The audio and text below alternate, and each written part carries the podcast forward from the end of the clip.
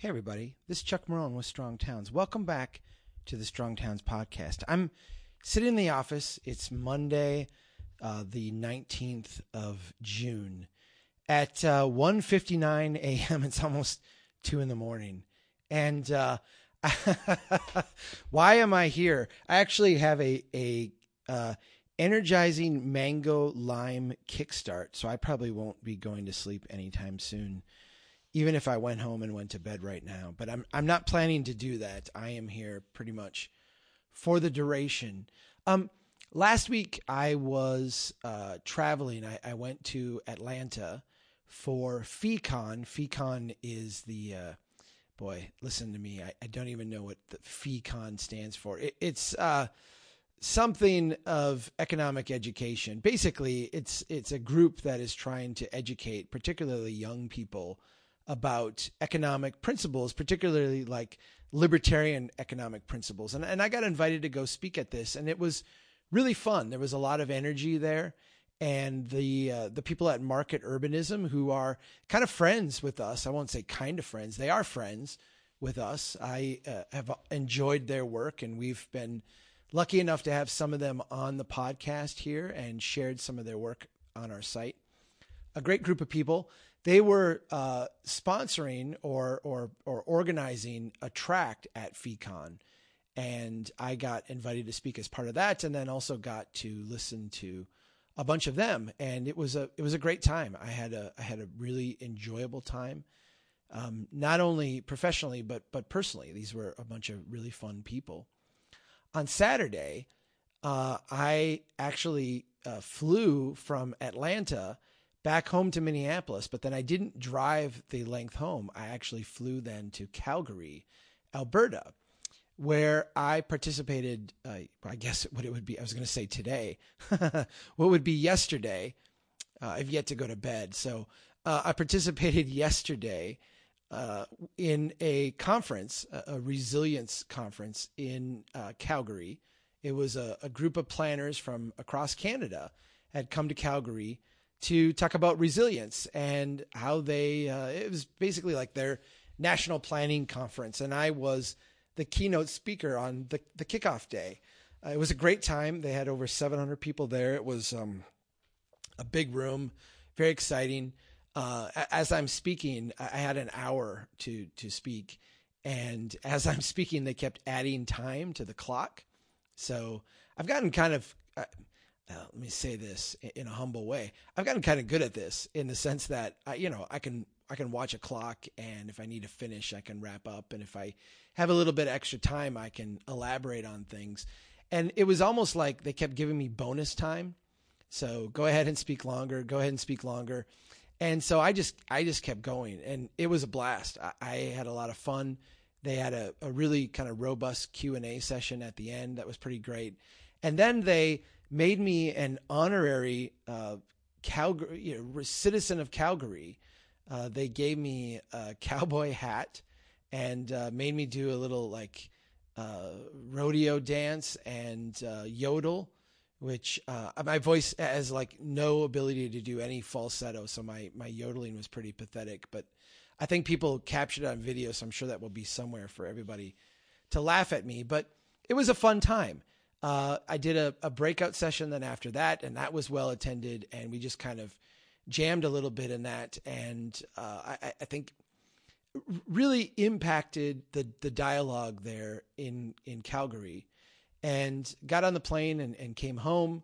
Uh, got home in time tonight to tuck the kids in bed and say hi to my wife, and then she went to bed, and I came in here, and I've been working uh, since about uh, ten o'clock why have why am I here at 2 a.m.? Why have I been working since 10? Why will I be here a little while longer before I, I check in for the night? It is our member drive week. Uh, twice a year, we step back and we ask you, our listeners here in the podcast, and there are many, many of you. We've actually doubled our podcast audience uh, so far. Uh, so far this year, from where we started January 1st to now, we are more than double uh, the number of you listening. And uh, this is the point in time where we ask you to become a member. Uh, I, I, wrote today for the the site a piece, and I, I kind of wanted to review a couple of things in there because it really points to how much this movement has grown and how pivotal your membership has been to that growth. Uh, I, I, remember back in 2011 when I was invited to speak in Bismarck, North Dakota. And those of you that have been with us a long time probably remember Justin, my my good friend Justin Burslie. He's my neighbor now. Uh, used to be my my colleague. We worked together, and uh, he has since gone on to greater things. Uh, but in the very early days of Strong Towns, it was Justin and I. And Justin and I, uh, I got an invitation to come speak in Bismarck. And Bismarck is six and a half hours away. So Justin and I took turns driving there and, and back so that we could do this event. Uh, he volunteered his time. I, of course, was we were I was not getting paid. The organization was not getting paid. We were just doing everything we could to to share this message. And they they they kind of promised us that they would you know have a bunch of people that would attend, and they were really excited. Uh, got there, and it was time to go on stage, and there were two people there, the two people who had organized the event, and th- that was it. Uh, they they managed to kind of go around and rustle up one other person. Uh, so I, you know, I'm standing there, and there's three of us, and Justin uh, and myself, and I said, you know what? uh, every day is like Shea Stadium. Get up there and, and do your best, and I did. I, I gave it everything I had. Uh, I used to play in in bands uh, a lot growing up, and and as an adult before I had kids. And uh, this good friend of mine and I had this statement. We we would tell each other like, every gig is Shea Stadium. You you give it your all. You give everything you've got. Uh, you you don't do it halfway. Uh, you play every gig like it was Shea Stadium, and someday if you're at Shea Stadium, uh, you know you, you, won't you won't have to turn it up a notch. You'll already know how to do it. And so, to me, standing up in front of an audience of three people, it's like Shea Stadium. You got to give it everything you've got. Um, those three uh, women are are beautiful people. I've stayed in touch with them. I love the work they've done in, in downtown Bismarck. Uh, I, I think they've all three become members. I know two of them have. I think all three of them have. And certainly they've done a lot to share our message ever since. I, I have gone back and uh, to another event they put together that was attended by a lot of people. So uh, I don't want to pretend that their organizing skills are not that great. Um, but it, it kind of points to the very kind of humble beginnings of this organization and the extent that we would go to just to reach one or two people who would listen to our message. I contrast this with an event I did last year for the American Public Works Association. Uh, they had their meeting here in Minneapolis. I was actually flying home from somewhere else. I can't even remember. And we were able to schedule this. I, I flew in and, and, did this event and then drove home from it. So it's kind of the end of a, a longer trip. And when I, I got there, um, I knew it was a, I knew it was a big event. I knew it was a significant kind of thing. Uh, they had ordered a bunch of books and had a book signing planned and, and all that kind of stuff. Uh, but I, I didn't really realize how big of an event it was. So I got there and they of course had people who were, were running things that would meet me. I had my own kind of personal uh, Sherpa, maybe for lack of a better name, someone who brought me around and made sure that I got to where I was going. They had a green room that I was in with all the the swag and everything, and uh, so I'm back there um, waiting to go on. Uh, there's you know the TV the proceedings and all that. I got to chatting with one of the other guys back there, and you know he he was the kind of MC, the the warm up act in a sense. And I was chatting with him like, you know, well, what what do you do when you're not doing this? And I came to find out that he is Indiana Jones, he actually is a was a stuntman. He is a stuntman at the Walt at Walt Disney World at Hollywood Studios. There's a Indiana Jones uh, performance, and the performance includes live stunt actors who are falling off of buildings and uh, doing all kinds of other things. And he is one of those stuntmen. He's one of the people who plays Indiana Jones. And he was invited by this group the American Public Works Association to come and be the MC in a sense of their uh, of their gathering. He got up before I spoke and he, you know, gave a, a humorous talk and kind of warmed up the crowd and got things going for the day. Uh, before it was my turn to go on, this woman who was my Sherpa, for lack of a better word, came in and got me out of the green room and fetched me and then walked me up to the edge of the stage. There's actually a little path laid out in tape on the floor that you know said walk here and stop here and wait here for your turn to go on and so I, I, I stood there and, and she kind of waited with me and uh, they played this little video beforehand and it, it was one of these things where they had taken clips of past talks that I had given and they had mixed it in with like this high powered music and uh, all these different photos and camera angles and they you know someone had spent a lot of time making me look really important and cool I guess that's that's about all you can say. Um, I was impressed with me by the time they got done with this, and I, I, I'll never forget. At the end, you know, they had the uh, the announcer, who's one of these, you know, the kind of announcer that you get in like the the movies where they're saying, you know, the the the reading the the script or what have you. And you know, at the end, he said something along the lines of, you know, he's an engineer, he's a planner, he's a visionary. Uh, you know, welcome Charles Marohn, and then like they shove me out on stage, and I'm standing here, and there's these blinding uh, spotlights on me, and I'm standing on this huge stage in this massive auditorium with hundreds and hundreds of people there, and all of a sudden it's me. And I remember being like embarrassed. I remember, you know, my Minnesota sensibilities kind of kicked in. And I went out there and I kind of downplayed it. I'm like, you know, that was a little bit over the top, but I'll I'll try to, you know, live up to those expectations. It it it wasn't till later on the ride home that I, I really started to think about that situation. And I, I started to get my own ego out of the way and understand what what was happening. This wasn't an introduction of Chuck Marohn, right? This this wasn't this wasn't a celebration of me per se as an individual. This was an introduction of us. This was an introduction of the Strong Towns movement. Uh, this wasn't, you know, Chuck the engineer and planner. This was you know, the, the, the president, the head of Strong Towns and the founder of the Strong Towns organization, which is the head of a movement of thousands of people uh, around the world.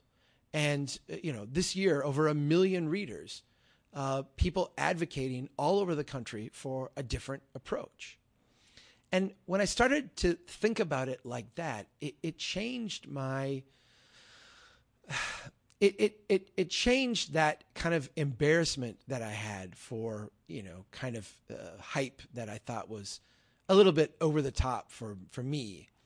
It changed that to a, a sense of, I don't want to use the word duty. That, that's what's coming to mind right now at, at 2 12 a.m.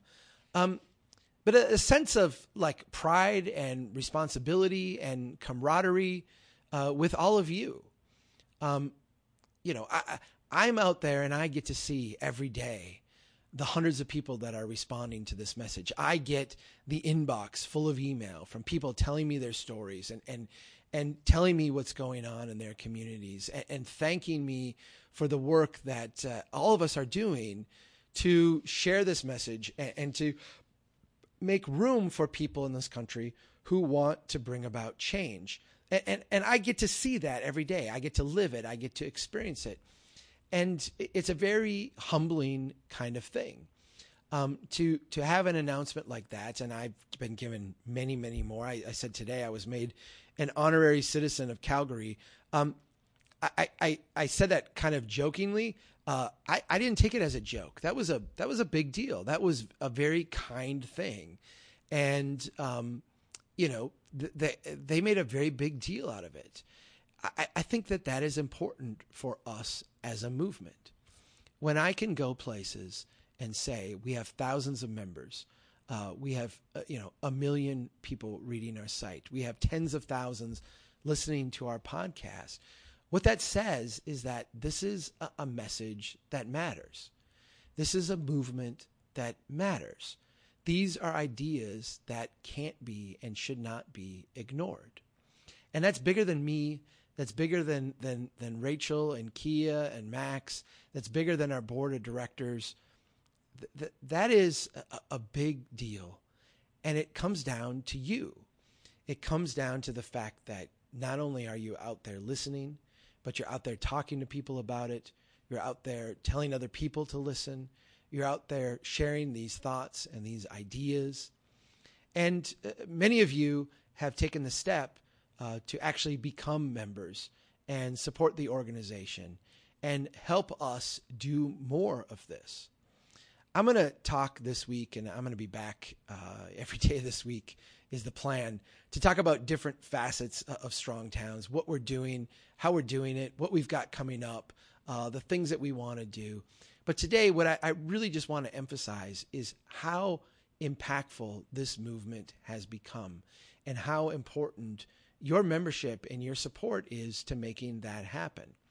We have people all over this country, whether it, it, it's professionals like you know people in Fate, Texas, uh, or Hays, Kansas, where we have you know the administrators and the planners and the engineers all working to try to implement Strong Town's approach in their community, trying to explain this to their elected officials and, and their residents and bring about change whether it's people like those in Shreveport, Louisiana, uh, who you heard a lot about earlier this year, or Utica, New York, where we're going to be next week.